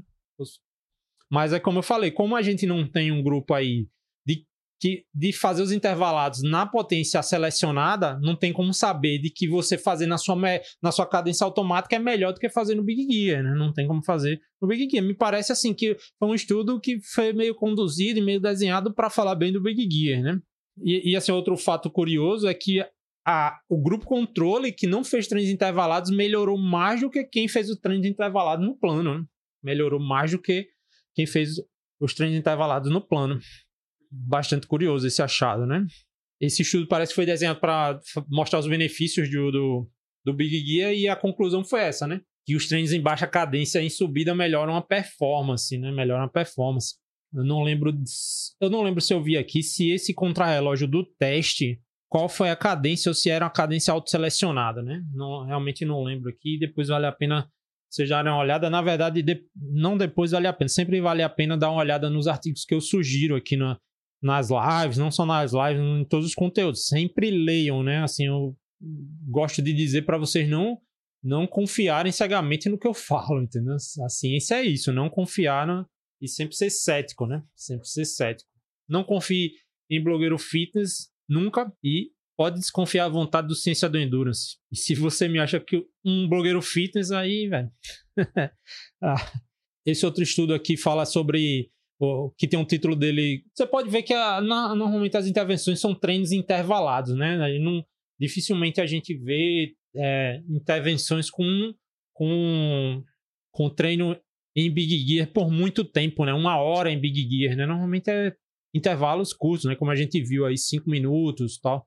E já do título aqui já diz que o, que o, o treino intervalado em cadência baixa e intensidade moderada não melhora, não melhora a performance de ciclistas, né? Já no próprio título eles, eles apontam isso, né? No caso aqui foram 22 ciclistas bem treinados, no caso a potência pico aqui média foi 402 watts, a intervenção também durou 12 semanas e nesse caso aqui foi feito na pós-temporada, né? Na pós-temporada, né? Não foi na, na pré-temporada e nem durante a temporada, foi após a temporada. E se eu não me engano, foi houve um período de transição entre a temporada, né? Houve um período de transição. Nesse caso aqui, nesse estudo, foram divididos dois, grupos, né? E aí é interessante. O grupo de Big Gear era 40 RPM, né? O grupo de Big Gear foi definido aqui como pedalando a 40 RPM. E o outro grupo foi a cadência preferida, né? No caso, foram os experimentos feitos em bike de spin, né? Ah, e, e, diferente nesse caso aqui, esse estudo ele tem uma diferença, uma coisa diferente do design dos outros. O grupo Big Gear faz o treino intervalado, ou seja, é uns 5 de 6 minutos em uma certa intensidade moderada, aí que ele define por frequência cardíaca, ali por volta dos, dos 80% da frequência cardíaca máxima, uns 5 de 6 minutos. Já o grupo que vai pedalar na cadência preferida, ele não faz intervalos, ele faz 90 minutos direto, né? Ou seja, a comparação entre um, entre um treino que não chega a ser um intervalo de alta intensidade, mas um treino com estímulos quebrados em Big Gear, né? Porque o descanso é na mesma intensidade, ou seja, a diferença entre o estímulo e o descanso é basicamente a cadência. E, e o, em comparação com um grupo que só pedala direto em intensidade moderada. E assim, esse estudo, né, ele, pelo, como o próprio título diz, ele não encontra benefícios, né? Ele diz, a conclusão dele é que o grupo o grupo de Big Gear aí de low cadence não melhorou nem o VO2 máximo, nem a potência pico, nem o contrarrelógio de 30 minutos e nem os marcadores de força na perna, né? Através lá de salto contra movimento, agachamento e tal. E, do contrário, o grupo que, que a intervenção foi utilizando a cadência preferida, fazendo só treino direto, constante, melhorou em várias coisas, né? Curioso, bem curioso o achado, né? Ou seja, a gente tem aqui já estudos que mostram melhora e tem estudos que, pelo contrário, né? O Big Gear. Mas, assim, você vê que também são designers de estudos bastante diferentes, né? Agora, esse estudo, ele tem uma semelhança com o que a gente faz na prática, né? Porque é meio comum a, o treino da, da, da, gente na prática para atleta de endurance ser, não, vá pedalar Big Gear, moderado em Big Gear, para porque normalmente o treinador fala: não, você vai pedalar na sua potência em Big Gear para sua frequência cardíaca ser mais baixa, né? Já que quando você pedala em alta cadência, há uma certa exigência maior do cardiorrespiratório. Então mostra aí que esse, é, pelo menos o achado desse estudo é que esse Big Gear em intensidade moderada, ele não tem, não gera benefício nenhum. Big Gear em intensidade moderada e faz sugerir que talvez o Big Gear que gere benefício seja o Big Gear com intensidade, né? Como a gente viu o Big Gear lá feito em subida, né? O Big Gear feito em subida. Então, esse estudo aqui de 2014, publicado na Frontiers, né? Concluiu que treinar Big Gear em intensidade moderada não gerou benefício em marcadores fisiológicos, como o VO2 máximo, nem em marcador de performance, como a potência pico e no contrarrelógio de 30 minutos. E também nem na marcadores aí de força na, na perna, né? Esse aqui de 2015 imagem seja do pessoal lá do Japão, investigou aqui os efeitos de duas semanas de treinamento de baixa, de baixa intensidade com diferentes cadências na, na potência do limiar de lactato, né? Do limiar de lactato.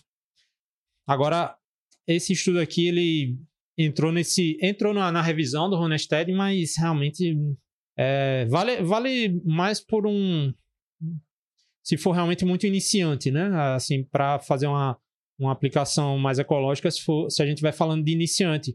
Porque não, as pessoas analisadas não eram ciclistas, né? Mas eram sedentários saudáveis.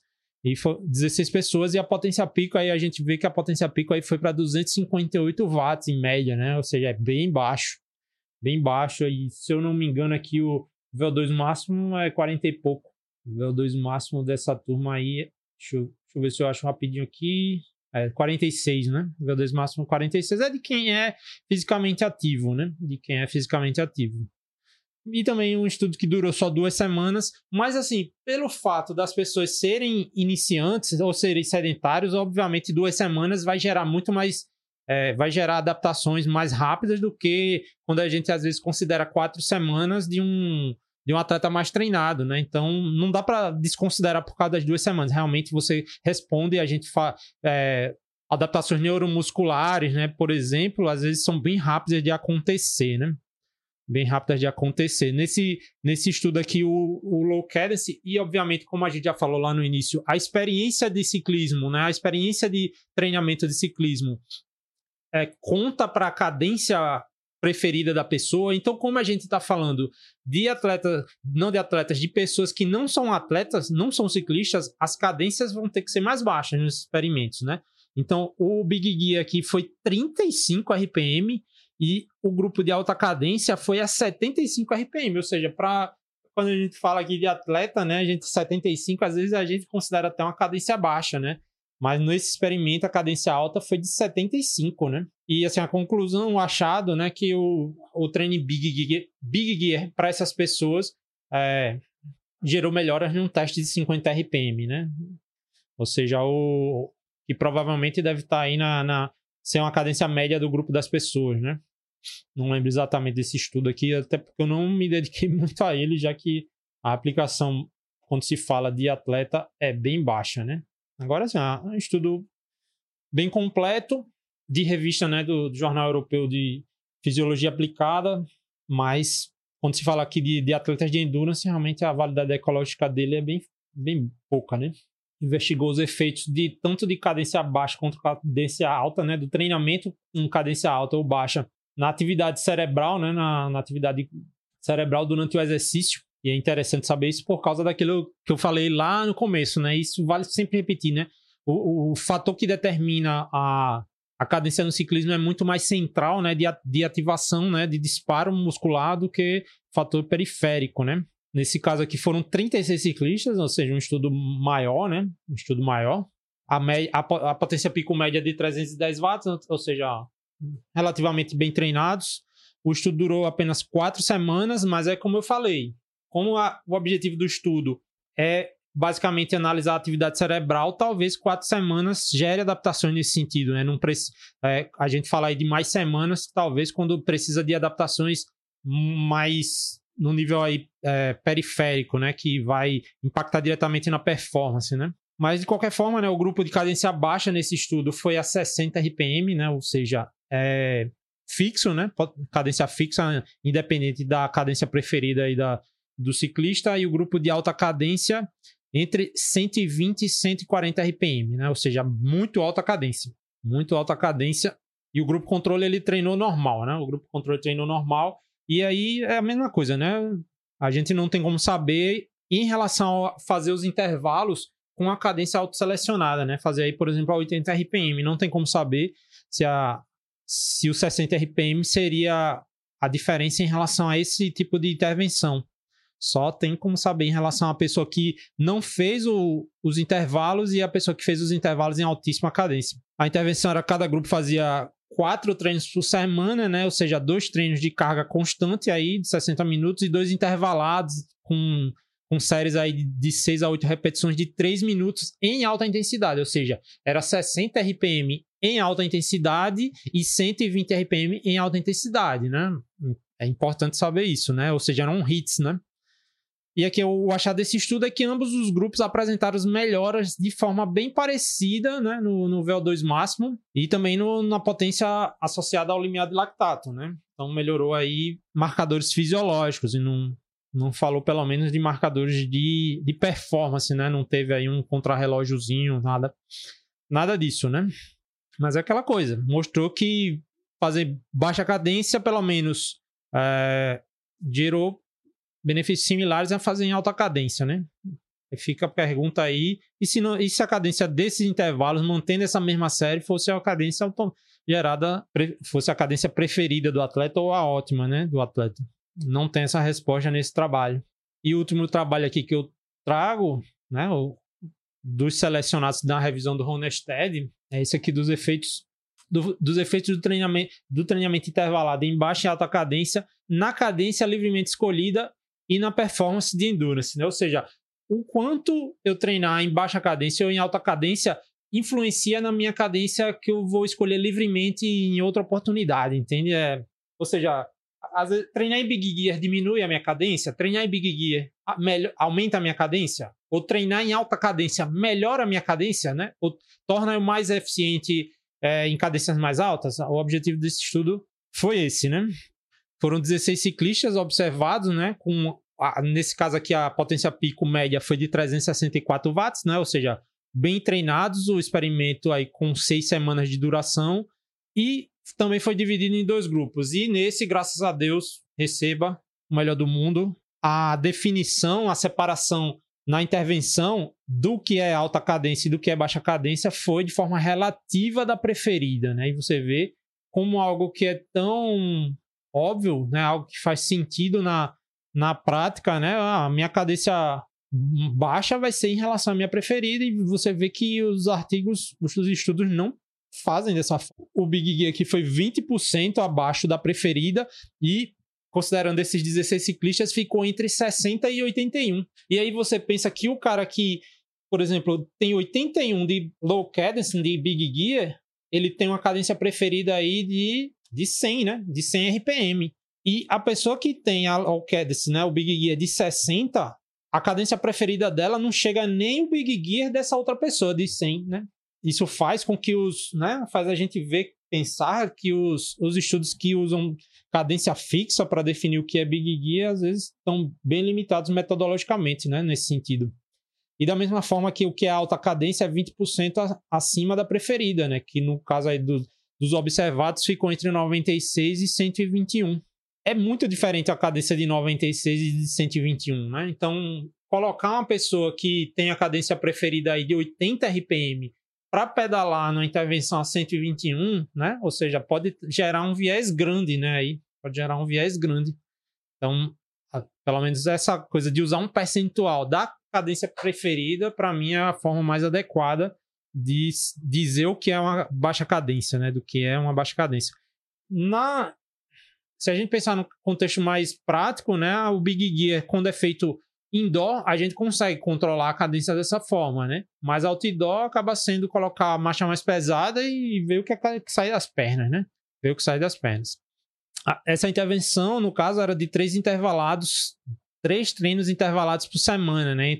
Com, com séries de quatro a seis repetições de quatro minutos a 70% do, do pico, da potência pico, né? 70% da potência pico vai ficar aí abaixo do segundo limiar para a maioria das pessoas e dependendo do nível, é, vai ficar entre os limiares para a maioria das pessoas e dependendo do pico aí de, aliás, dependendo do, dos limiares que a pessoa tem, pode até ficar abaixo do primeiro limiar, ou seja, vai ser um, um exercício moderado firme para a maioria das pessoas mas pode ser um exercício de baixa, de baixa intensidade, né? Fazendo de cabeça aqui 70% de 364 deve dar 200 e uns 240 watts, né? Vai dar uns 240 watts aí.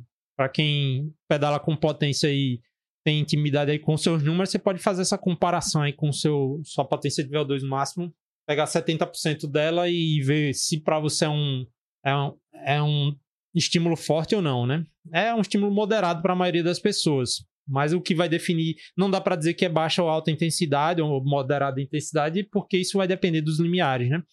Além desses, desses três treinos intervalados por semana, os ciclistas faziam seus treinos de endurance normais, né? Ou seja, eles faziam rodagens normais, mas não faziam treino de alta intensidade e para deixar para não sujar, né? Para não contaminar aí a intervenção. Mas, em geral, os volumes rodados aqui que o trabalho aponta eram cerca de mais de 300 km por semana, né? Ou seja, pessoal aí, um é ciclista amador normal, né? Amador aí normal. Para mim, né? E, e, assim, esse estudo ficou por último e eu não. Eu acho que eu até coloquei ele por último porque é o, o estudo que também se aproxima muito da nossa realidade, né? Da, da realidade, né? Do que a gente treina, da forma que, que os treinos são passados, né? Um dos achados aqui é que o grupo de baixa cadência, né, o grupo que treinou esse treino intervalado, né, fez três vezes esse treino intervalado de 70% do VO2 máximo, da potência pico, né, melhorou a performance num contrarrelógio de 15 minutos, na verdade não é um contrarrelógio, né, num teste ao alto de 15 minutos, na cadência preferida, né?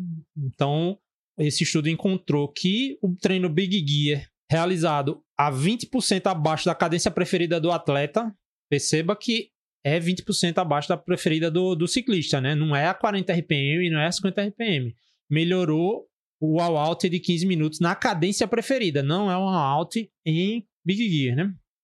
Por outro lado, o grupo de cadência alta melhorou a eficiência submáxima, né? As, quando se pedala 60% da potência pico, né? 60% da potência pico provavelmente nesse nível de treinamento é baixa intensidade para todos os atletas. E também melhorou a eficiência em cadências mais altas, né? E também foi um achado de que ambos os grupos melhoraram tanto o VO2 máximo quanto a potência pico, né? Ou seja, quando se fala de marcadores de VO2 máximo, né? Ambos melhoraram. Então a intervenção aí, o, o, o fato de ser Big Gear não, não, não teve influência nisso, né?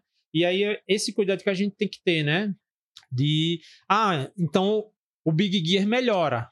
Mas não fazer Big Gear também melhorou, entendeu? Não fazer Big Gear também melhorou. Então não dá para dizer que foi o Big Gear que melhorou isso. Melhorou pelo fato de estar tá treinando, fazendo treino, não? Né? Então, talvez qualquer treino tivesse melhorado.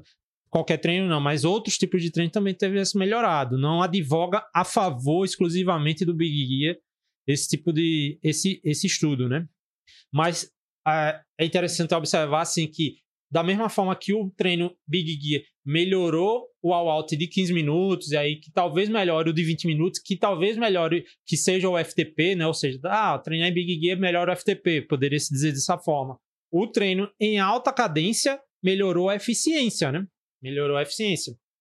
E aí é leva aquele achado que a gente, achado naquele insight que a gente deu lá no começo, e que dizer que o que é importante é treinar, melhorar o repertório, né? O que é, o que é mais importante é melhorar o repertório, né? Então, talvez seja um dos maiores benefícios de treinar com variação de cadência, seja essa essa melhora no repertório, né? E não necessariamente melhora da força, melhora do outra melhoras em marcadores, mas simplesmente fazer com que o ciclista pedale melhor em baixa em, em outras cadências. Esse é um insight que na verdade é inconclusivo, né? É inconclusivo. E aí, afinal, né? E afinal, o treino em cadência baixa, o famoso Big Gear, é útil, né? O treino em cadência baixa é útil. Assim, a gente vê que na prática há uma crença forte na utilidade, né? A gente acredita, na verdade eu não acredito, né? Na verdade eu não acredito. Eu, José Brasiliano, aqui de Ciência do Endurance, não acredito que seja útil, né? Mas de forma geral, a gente ou não seja mais útil ou seja mais eficaz do que fazer em cadência normal, né? Mas, de qualquer forma, assim, se acredita que o treino Big Gear é útil, né? E por tudo que eu falei hoje aqui, e óbvio que eu não consegui, não exauria, não é? Não foi uma, uma revisão que buscou exaurir, não tem como fazer isso durante uma live aqui.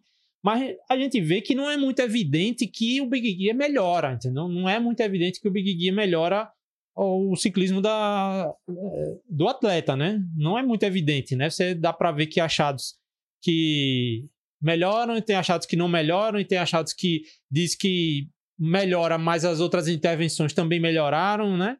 Mas isso também não quer dizer que há achados que digam que não serve para nada, entendeu? Né? Ou seja, não quer dizer que a evidência científica não serve para nada. E aí, quando eu digo a evidência científica, não é a existência de estudos, é, é uma existência de corpo de conhecimento que torne evidente algo, né? E não é evidente que o Big Gear melhore mas também não é evidente que o Big Gear não melhore, né? E de qualquer forma, assim, o que eu entendo é que é necessário ter um pouco de cuidado com os efeitos que se atribui ao Big Gear, né? Principalmente o fato, a, a, a relação do Big Gear com o treino de força. O Big Gear não substitui treino de força. O Big Gear não substitui treino de força. O que o Big Gear pode fazer em relação a essa questão da, da força é quando a gente fala da força como um fator da potência. A potência é a força que você aplica nos pedais vezes a velocidade angular, vezes a cadência. Então, se você faz as altera alterações na cadência, você altera também a força que você está aplicando nos pedais. Então, pode servir aí, junto com a alteração da carga inercial, um treino que vai, é, vai estimular a torques diferentes, entendeu? Você vai aplicar torques diferentes no pedal e às vezes é, tal, não é muito claro se isso gera as adaptações, né? Ou pelo menos lhe acostuma a fazer isso, né? Teve um estudo aí que mostrou que ah, fazer intervalado na subida é, melhorou o desempenho no plano, mas outros não acharam e tal. Então, é, o que o Big Gear parece funcionar é nisso, né? Na questão da relação quando a gente fala que a potência é a força vezes a cadência, então quando você altera a cadência, né, para baixo, você vai aumentar a força para cima, mas é muito pouco em relação ao que se faz no treino de força. Então, o treino Big Gear não substitui o treino de força, né? Isso seria um insight, não é uma conclusão científica, né?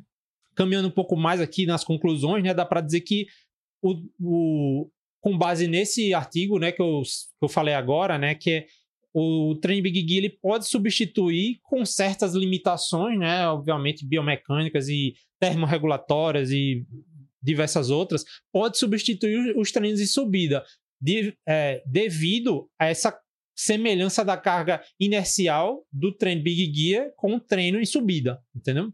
Que seria o contrário aí do motopace, né? Do motopace. Quando você treina aí com o motopace, você quer aumentar demais a velocidade para aumentar a carga inercial e treinar sua capacidade de recrutamento e de disparo muscular naquela velocidade, né? Então, o Big Gear seria um mecanismo aí inverso do motopace, né? No final das contas, se eu pudesse dizer assim, se eu pudesse não, a minha opinião e aqui eu vou falar opinião porque é a minha opinião, né? O que faz realmente a diferença nas adaptações ao treino é a intensidade, não é a cadência, entendeu? Não é a cadência que você está aplicando. É a intensidade, uma vez eu até respondi isso na caixinha de algo preferido, eu digo o ciclista tem que treinar potência, né? O ciclista tem que treinar potência, né? Se você vai subir a cadência, o que vai melhorar o seu ciclismo é a potência que você está aplicando para subir, né? Ou seja, é a força vezes a velocidade que você está aplicando, aplicando para subir é, uma determinada ladeira, né? Ah, mas a cadência tal, é, a gente vê pela literatura que não é muito claro se você subir a 300 watts com 50 de cadência, se realmente vai melhorar em relação a subir assim a 300 watts com 80 RPM, entendeu? Tem um estudo específico acha, outro estudo específico não acha e é, começa a voltar todas as discussões metodológicas e limitações de, de cada estudo, né? Mas como ainda não é muito claro de que realmente a cadência tem essa influência toda, né? E a baixa cadência especificamente falando de Big Gear, a gente sabe, né, que a intensidade sim, né, é o que vai mudar as adaptações geradas. Então, na minha humilde opinião, se eu tenho a liberdade de dar uma opinião aqui, é de dizer que para se preocupar com a intensidade, com a potência e não com a cadência do treino, né? Mas é isso aí, galera. Assim, é um tema que eu gosto de falar, né? Eu gosto de falar, como eu até falei ontem né, numa resposta, eu sou um entusiasta de treinamento de potência e quando você começa a treinar potência, você começa a entender melhor como essas coisas funcionam. Então, a, a, essa crença no Big Gear também sempre foi uma coisa que eu gostei de estudar e, e a gente vê treinadores importantes que falam, então não dá para simplesmente dizer que não dá. Eu não tenho a menor autoridade de dizer que um treinador aí multicampeão, um treinador renomado no mercado, é, passa treino errado, que não deveria passar treino Big Gear. Mas assim, o meu, meu objetivo hoje era trazer os artigos científicos que já buscaram debruçar sobre esse assunto, né? E a, e a gente vê que a, que a ciência ainda não foi é, conclusiva a respeito disso. Que talvez a inconclusividade da, da ciência a respeito desse assunto não seja nenhuma limitação em si do, do fato do, de treinamento Big Gear, seja design de estudos pobres, né? Os estudos realmente não, não foram bem desenhados e, e esse tipo de coisa, ou simplesmente os estudos não parecem refletir necessariamente a, a realidade da forma que a gente treina, né? Então, o objetivo foi esse. Agradeço aqui quem esteve, quem permaneceu comigo aqui essas duas horas. Como sempre aqui, desejo bons treinos a todo mundo. Boa prova aí para quem vai competir e tchau!